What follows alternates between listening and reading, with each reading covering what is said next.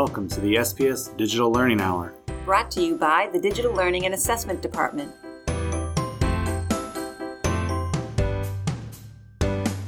Thanks for joining us today. I'm your host, Mike Thomas. And I'm Suzanne Zargis. We're coming to you from a conference room in Central Office, bringing you the latest news in the Springfield Public Schools in regards to technology, along with inspiring interviews from teachers who are using technology in the classroom. We'll also inform you of the latest updates, practices, and news as it pertains to our district.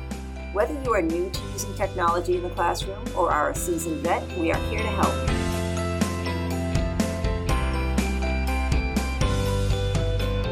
Thanks for joining us today. We are very excited to be with you. I'm going to start off with, in case you missed it, this week's blog post is up and it's all about the data warehouse. And if you have tunnel vision like I do when I was teaching, I had no idea what it was. I never clicked on the tile on my SPS. But now that I'm in this position and I have, I've seen how valuable that can be to a teacher to be able to see your data across everything. It's a great tool. Go check out the blog. It explains how to use it, how to access it, and if you need more help in getting data and how to email the data warehouse team. It's got a lot to offer. It's a great tool that I think if I were teaching now, I would definitely be taking advantage of. So check it out. In case you missed it, DyKnow is a great tool available to teachers that allows you to monitor your students while they work online. If you haven't tried it out yet, the instructions are on my SPS, and you can always email DLA support with questions. In case you missed it, an announcement went out on my SPS all about weather closings and delays. If you're not sure what you should be doing on those days. It is a great little primer that tells you exactly who gets to do what for what role in regards to weather and delays, but always be safe when you're driving in. That's it for In Case You Missed It. Coming up next, Hot Takes.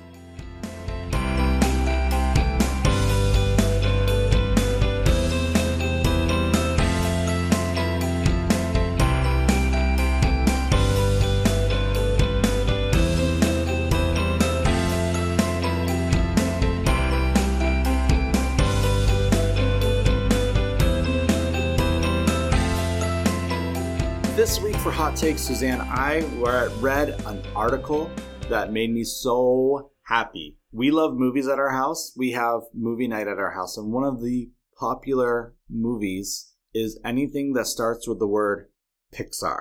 I knew you were going to say that, Mike, because you have something special from your high school that has to do with Pixar, right?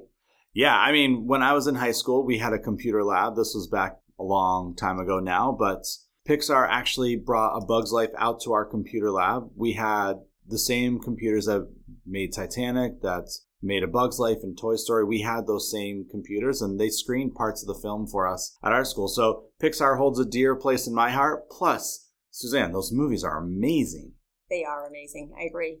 But what's great about this article and why we're talking about Pixar to start with is that there's a thing on Khan Academy called Pixar in a Box. So I got this article from Mindshift. It's again my favorite like educational website, big idea website, education disruption website, whatever you want to call it. So the article is called Pixar in a Box teaches math through real animation challenges. The moment I started reading this, Suzanne, I'm like, this is project based learning. This is project based learning, and it's Pixar. It made me so happy. That's so funny, Mike. I love that that you had that reaction, and obviously so much enthusiasm when it comes to uh, Pixar and what it can do in the classroom. My first reaction in reading this article was it's math and art. It's math and art. I love math, love math, hmm. but I know a lot of people don't.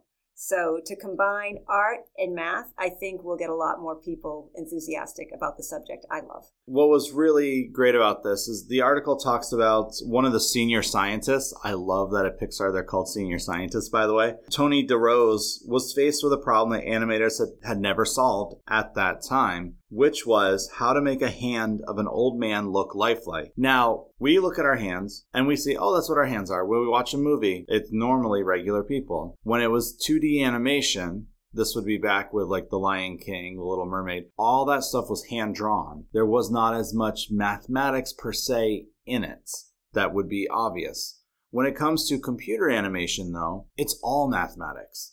Which I think is really great. And that's what the article starts to talk about is they can make it, they can make a lifelike sculpture, but then they had to figure out how to take that and put it into 3D. And therein lies your project-based learning.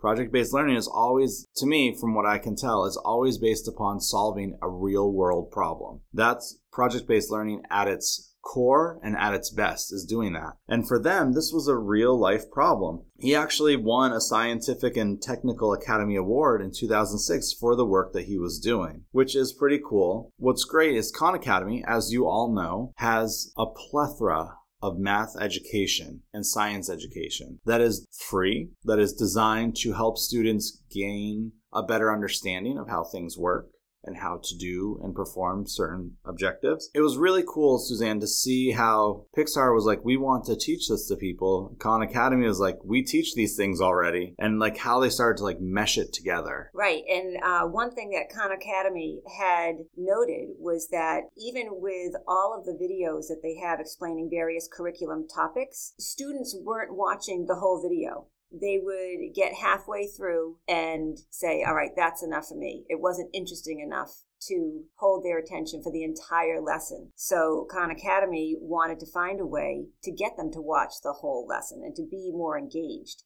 And that's when Pixar came in. Yeah, and so once they created these video lessons, Pixar in a Box, you can actually go there now. And I think this article might be referencing something a little bit older because last time I looked, they actually had like how to create like a Pixar story, like through Pixar in a Box, along with some of the other things they talk about in the article, to get people excited and to understand exactly what goes into those movies. Like, this is a great primer for that. Right. And um, to get back to um, what you were saying about project based learning and relating a lesson to, to real life, one of the lessons they talk about had to do with weighted averages in algebra. I mean, that was such a fantastic example because if I told my daughter when she was in high school, oh, okay, this week we're learning about weighted averages and uh, you know I want you to do wellness algebra course, I'm sure I would get the eye roll. Mm-hmm. But if I showed her this lesson where they had a, a, concrete example that they had to do with Pixar, enthusiasm would go up a thousand percent. Yeah, I remember in high school in algebra class specifically being like when am i ever going to use this in real life and that is one of the things that we hear students say all the time exactly i started hearing that in fifth grade when i was teaching it's like why do I need to know how to do division? My calculator will do it for me. Mm-hmm. Like they mm-hmm. don't under didn't understand like the bigger picture of like this is why we do these things, not so we know how to do something rotely. It's to like understand and be able to problem solve larger concepts. Exactly. Um, the other important piece that I, I found in this article was that it's not something that teachers would use every day it has some lessons that are aligned to the Common Core, but not all of them. But it's definitely something that they could assign as homework and then dive deeper during the class day. Right. And I think one of the key components to Common Core in general is the ability to problem solve. And that's where you could get away with saying, like, yes, they're learning how to do math. It might not be at a grade level. One of the things they note is many of the lessons can be used throughout various grade levels. It focuses in on problem solving and creative thinking which is very hard to think about when it comes to math because we don't think of math as creative at all. Like it's a lot of times we get in our heads like math is that rote thing that you do. That I think of um, Good Will Hunting and that giant chalkboard with a giant problem. Like that's what I think of mathematics. I don't necessarily think that's creative. I mean, it is creative. For the most of us, we see that we're like, oh, that's just an equation. Like we don't see the bigger picture. And that's what I love about this Pixar in a box is like it takes you to the bigger picture of what mathematics can do. Exactly. It connects the math with the art. And one of the first things I think about with that is the great collaboration that can take place with something like this. You've got all of your students who are maybe stereotypically identified as artists, and then you have your group of students who are the math geeks. And this totally brings those two worlds together. I think Pixar has made a point of that. Like, they're computer scientists. When they go out and are working on a film like Finding Nemo or The Incredibles, or I believe his first thing was Geri's Game, which was a short that they made like early on in Pixar's history. That would be the game with the old guy playing chess against himself, for those who have never never seen it before. I think it's an extra on one of the first Toy Story movies. Or you can find out Pixar has a collection of all their shorts that you could find it on too. They make their directors, their writers, their computer scientists, they all have to have an understanding of what's going on. So like when they were doing the Incredibles, they studied superheroes and like how they work. When they were doing Finding Nemo, they went to Australia, went diving with their video cameras so that they could take it because not everybody in the company can do it that's working on the project, but they take some of the key people have them go out, learn so that they can turn around and teach everybody else. And Pixar has like their own Pixar University where they encourage their employees to continue learning. And again, this is part of that continued learning is exactly what's going on with this Pixar in a box stuff is that now they're taking the things that they're learning and distilling it down so that the average person who is not a computer scientist can understand it and they can see how it's important and they talk about the meshing of art and technology. I think that phrase comes up like two or three times in this article. Yes, it definitely does. The other piece that um, you alluded to there is that the videos show the people behind the careers. Um, I mean, behind the scenes, and show students careers that they never knew about, that they never would have even considered. And I think that's a, a just such an important piece for our students to be exposed to the possibilities in this world and that they may be studying math in the classroom, but to know that they can turn that around and work for Pixar in this scenario, I would think they would be so excited about that. Yeah. And I can think of like all those students who I always had doodling and drawing. I'm like, that's fantastic. I'm like, we need to focus on the math part now. That's they really would thrive with things like this. And then I remember students when we did um oh what was it it was coordinate grids and plotting points and then because i always one of the things that i like to do is give kind of like the connect the dot coordinate coordinate grid so that ends up being like a 3d picture and the students who really thrived with that this is why this is what they need to see why they're learning math. Exactly. Because not only would this be at Pixar, but the same with DreamWorks or any other animation studio across the world. Like they could get a job making movies, making characters, taking their drawings and bringing them to life essentially. So right. That real world connection is is so critical. And um, to get off a little bit but not too much it reminds me of a um, a course that i took um, at holy cross college in worcester. And it was all about teaching math but the professor was just phenomenal. And she told story after story about real life scenarios that she had been hired for because she was such an incredible mathematician. And one of them required her to go out to the Grand Canyon and measure the, the flow of the river because a company needed something done and they needed all these you know really technical com- um, calculations to get the job done right so just another example of you know mathematicians don't necessarily always have to sit in a little cubicle with hmm. no windows they can be out in the real world doing important things i don't remember if this article touches upon this but a lot of jobs that mathematicians those who would go through college getting their master's degree in math a lot of the jobs there's things that are automated now where they don't have to do. And so that's where like because of their knowledge they could do exactly what you were talking about go out to the grand canyon and calculate the flow of the water or calculate whatever. They could go to pixar or dreamworks and they could start creating 3d characters and renderings to help along with the storytellers. That just kind of working hand in hand. Math gets a bad rap a lot. It does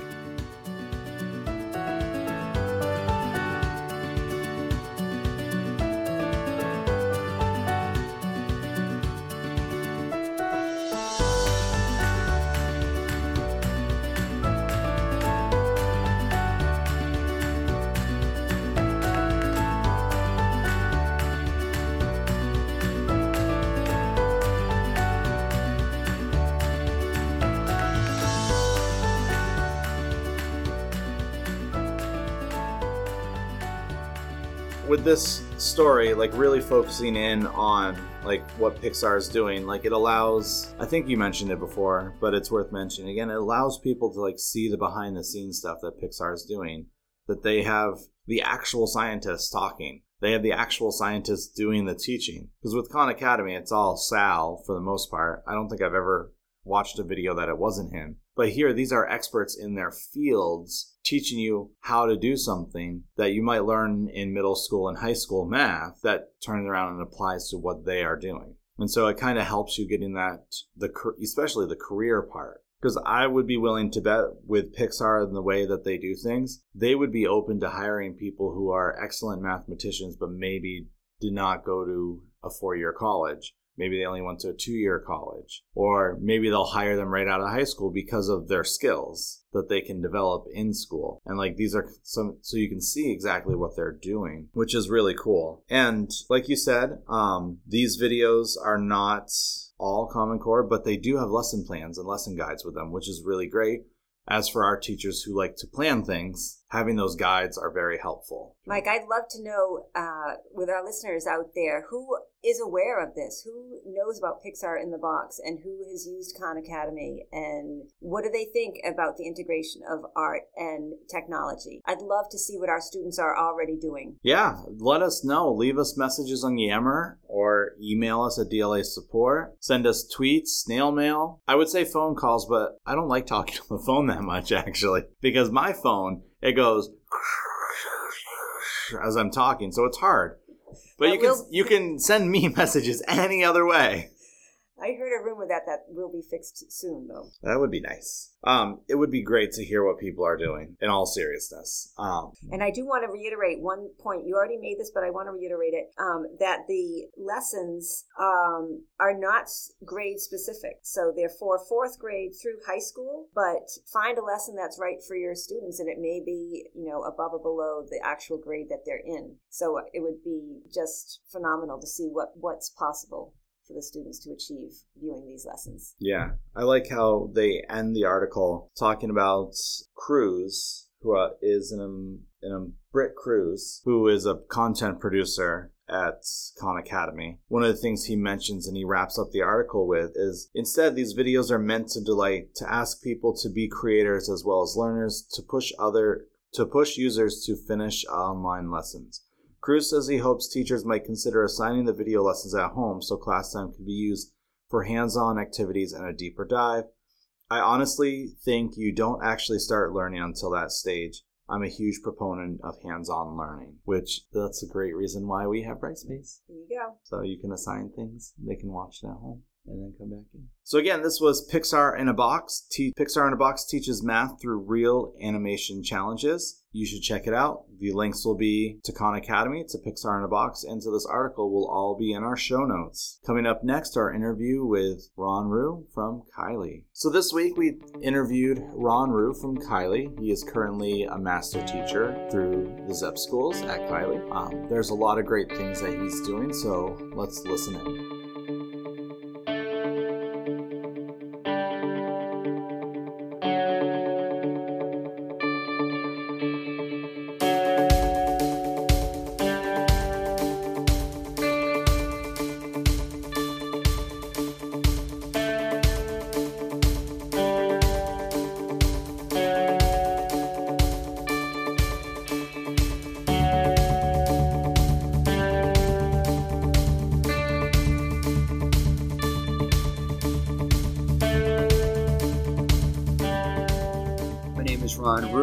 I started in Springfield at Public Day Middle around 2008. From there, uh, I became an ILS at Kiley around 2012 13, and then I've recently moved into a master teacher position with the Empowerment Zone at Kiley.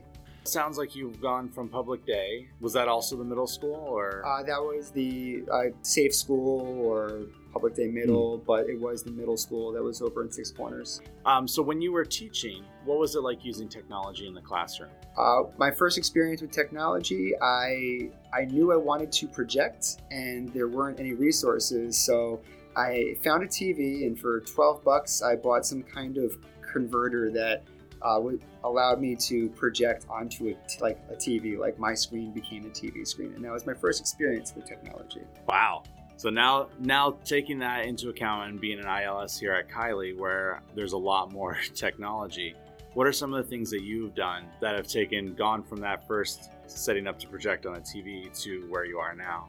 I think where we are now as a district is it's a lot about experimentation, which can be scary. And I think it forces us to rely on other experts. So, some things that I've experimented with uh, we had spent money on Mimeo devices. So we had Mimeo Vote, Mimeo Teach, which is sort of like a low grade smartboard, mm-hmm. uh, and things of that nature. Um, so I've experimented with a lot of those. Currently, I use a Mimeo camera in my room to uh, project student work, and I also have a projector. I've tried smartboards, not really a fan, it's just not my style. I still like to use a whiteboard marker with projected screen, and uh, the most recently, we've jumped on the OneNote bandwagon. And today, uh, ironically, it's sort of, I guess, conveniently, um, it was the first day I tried OneNote with my students and kind of stumbled through that today. Wow, that's awesome. So going from projecting onto a TV to being able to project on walls and using the whiteboards, that's quite a jump that you've made over time. So let's talk about this OneNote. So you're using it, you guys started using it as a staff first before you jumped in with students, or did you jump in staff and students at the same time? Or we heard about OneNote know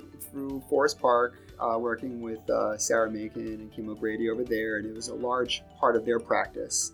And we started experimenting with it over the summer, uh, really just as like a common area for dumping files.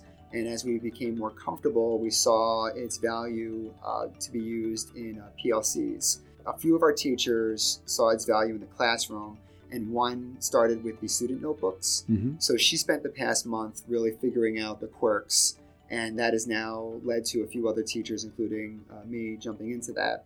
Uh, as far as use of PLCs, it's really allowed us to differentiate, which is sort of like what we've always struggled with. But we were able to uh, create a PLC where we had different centers for things like threshold, engaging the disengaged, and also people who wanted to experiment with OneNote. And we launched it with the teachers just so they could get the experience. Uh, we audio recorded teachers talking about those specific centers because they were the, the experts. Mm-hmm. They talked about what uh, they thought it looked like, why they thought it was important, and how they got better at it. And we had a reflection area within the OneNote uh, for, for teachers to reflect on that.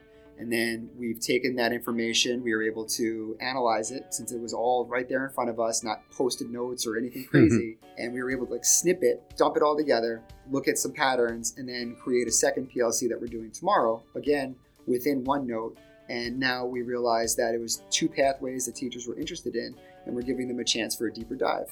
It's seamless. Yeah, OneNote is fantastic. I know we use it in our offices all the time, and we've been doing a lot of trainings lately. In fact, I this week I know I have um, going to one of the schools and doing three days of training during PLC times to teach teachers how to use the class notebook part. So that is pretty exciting. So as an ILS, I imagine you get to get into classrooms a lot.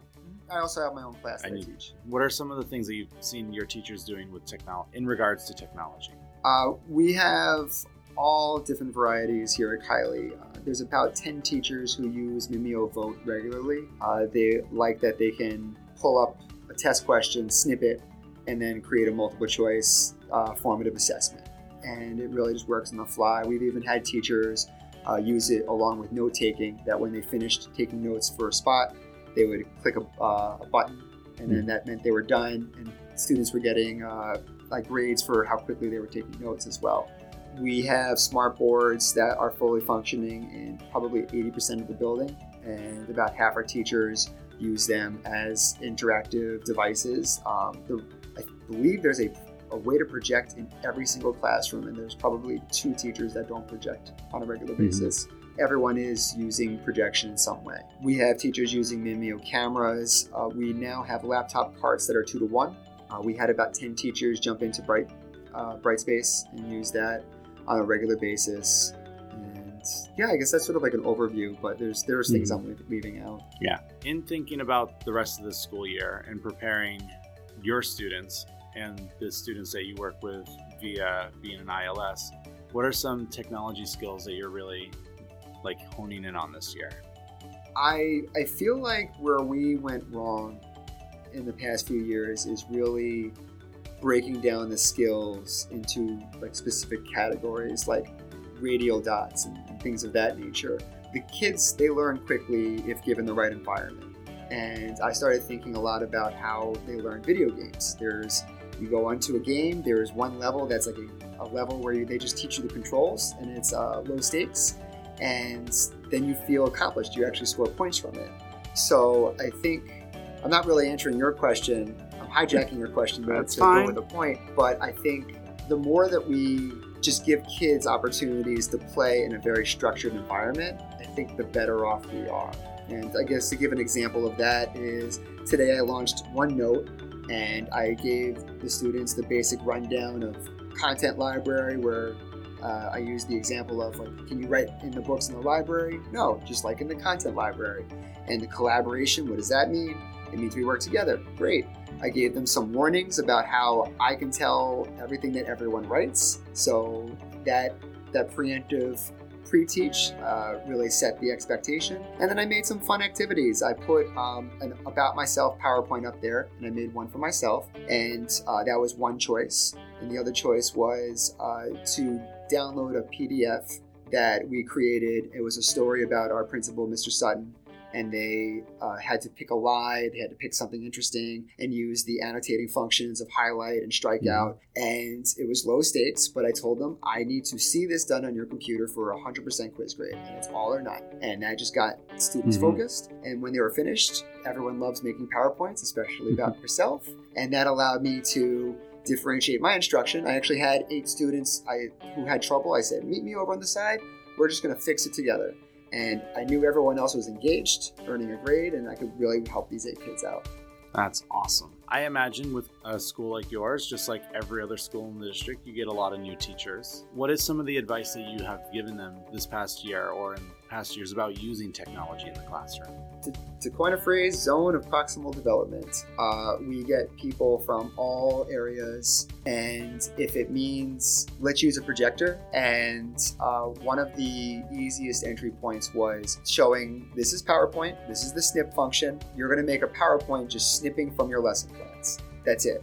And this way, the teacher is spending less time writing on a whiteboard. They're allowed to look at the at the students, and then having like pick a student to run the PowerPoint for you. So it's sort of like finding those entry points for them. Uh, we have, I mean, they're coming from all all different levels of technology ability, but I think the other thing is uh, use use the skills of those around you. It's not my job to teach or train. It is my job to find the expert and facilitate a connection. If that means sit in uh, a new teacher's classroom and find an opportunity and then talk with them and say, here are three choices that I think will make your life better.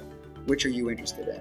And then from there, say, let's go watch this teacher tomorrow, and then you tell me what you like and don't like. And really letting them take the lead. So we've had the least, the, our least success has come from like overall trainings of something our best success has been uh, last year we tried with brightspace we wanted everyone to just like touch it. Mhm. so we put a menu. We said at the bare minimum we want you to go on brightspace and we had one discussion board and your job was to watch a youtube video find a discussion board. The next level up was to like create a news feed and then the next level up from that was like something like create a club. And everyone struggled at the different levels but everyone had some experience with it by the end and it Mhm. wasn't like we didn't have like a lofty goal we just said we want everyone to just taste it and that was our best outcome Well, thank you for your time. I know that we're in the middle of the school day and it's always very busy. Um, so I just want to leave this opportunity for you to tell our listeners anything else that you want. any challenge that you encounter be it with technology or anything in this district i, I find do it with a smile and and genuine humor i think sometimes we confuse humor with sarcasm i think if we just approach like today my my lesson could have blown up. It kind of did blow up. And I just said, guys, we're gonna work it out together, and I we all felt more successful for it.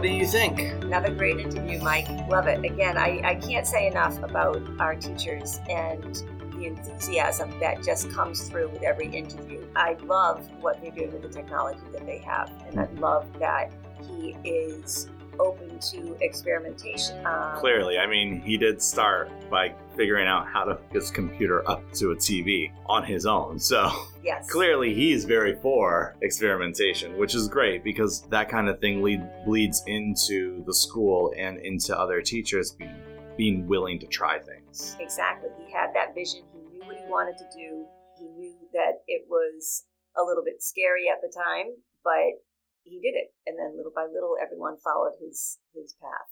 So what I really liked is that he was very open about this is the things that we realize that we need to improve upon. And so that's we're taking steps now to do that. And then including like using OneNote and like where they learned it from and so then they tried it over the summer and now they're doing it with their staff and some of their staff is doing it with the students and just kind of how like because someone was willing to step forward and be first the rest of the staff is trying things right and a great point that he made was the fact that teachers need to rely on other experts that they they don't need to feel that they need to learn everything all by themselves or that um, there's going to be one person only in their school that will be able to teach them there's going to be multiple people, and you need to reach out and expand that network that you have in your mind of people who can teach you about technology. One of the things that he said that he likes to do with teachers, instead of doing like the mass training of here, all 50 teachers are sitting in the cafeteria learning how to do something, he's taking that teacher, kind of observing them, giving them a few options of like, what do you want to try first, basically. And then when they answer, he's like, all right, let's go check out this teacher who is already doing that. And then you can see, and then we can talk about what you like, what you don't like. Like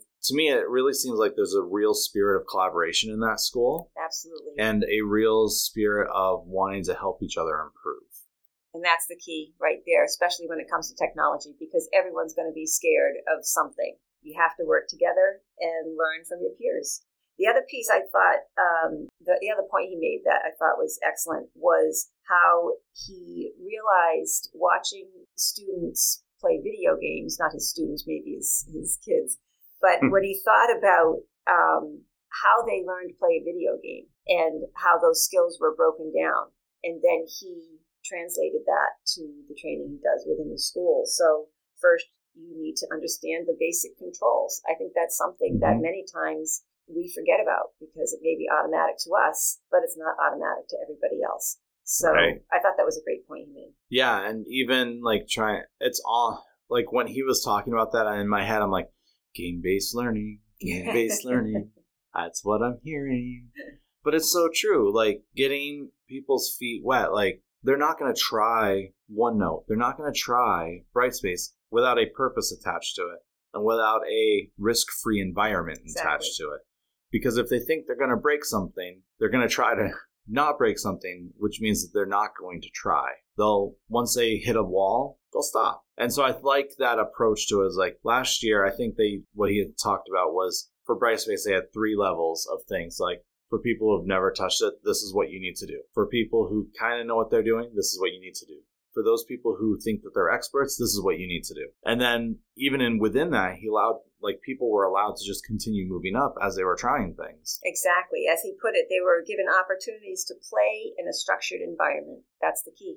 Mm-hmm. You have to have time to play, but as you said, you need to have a goal and a focus. Yeah. I also absolutely loved the way he summed it all up in that you need to face any challenge with a smile and humor, not sarcasm. Exactly. So it was a great interview, Ron. We thank you for the time that you allowed us to come out to your school and interview you.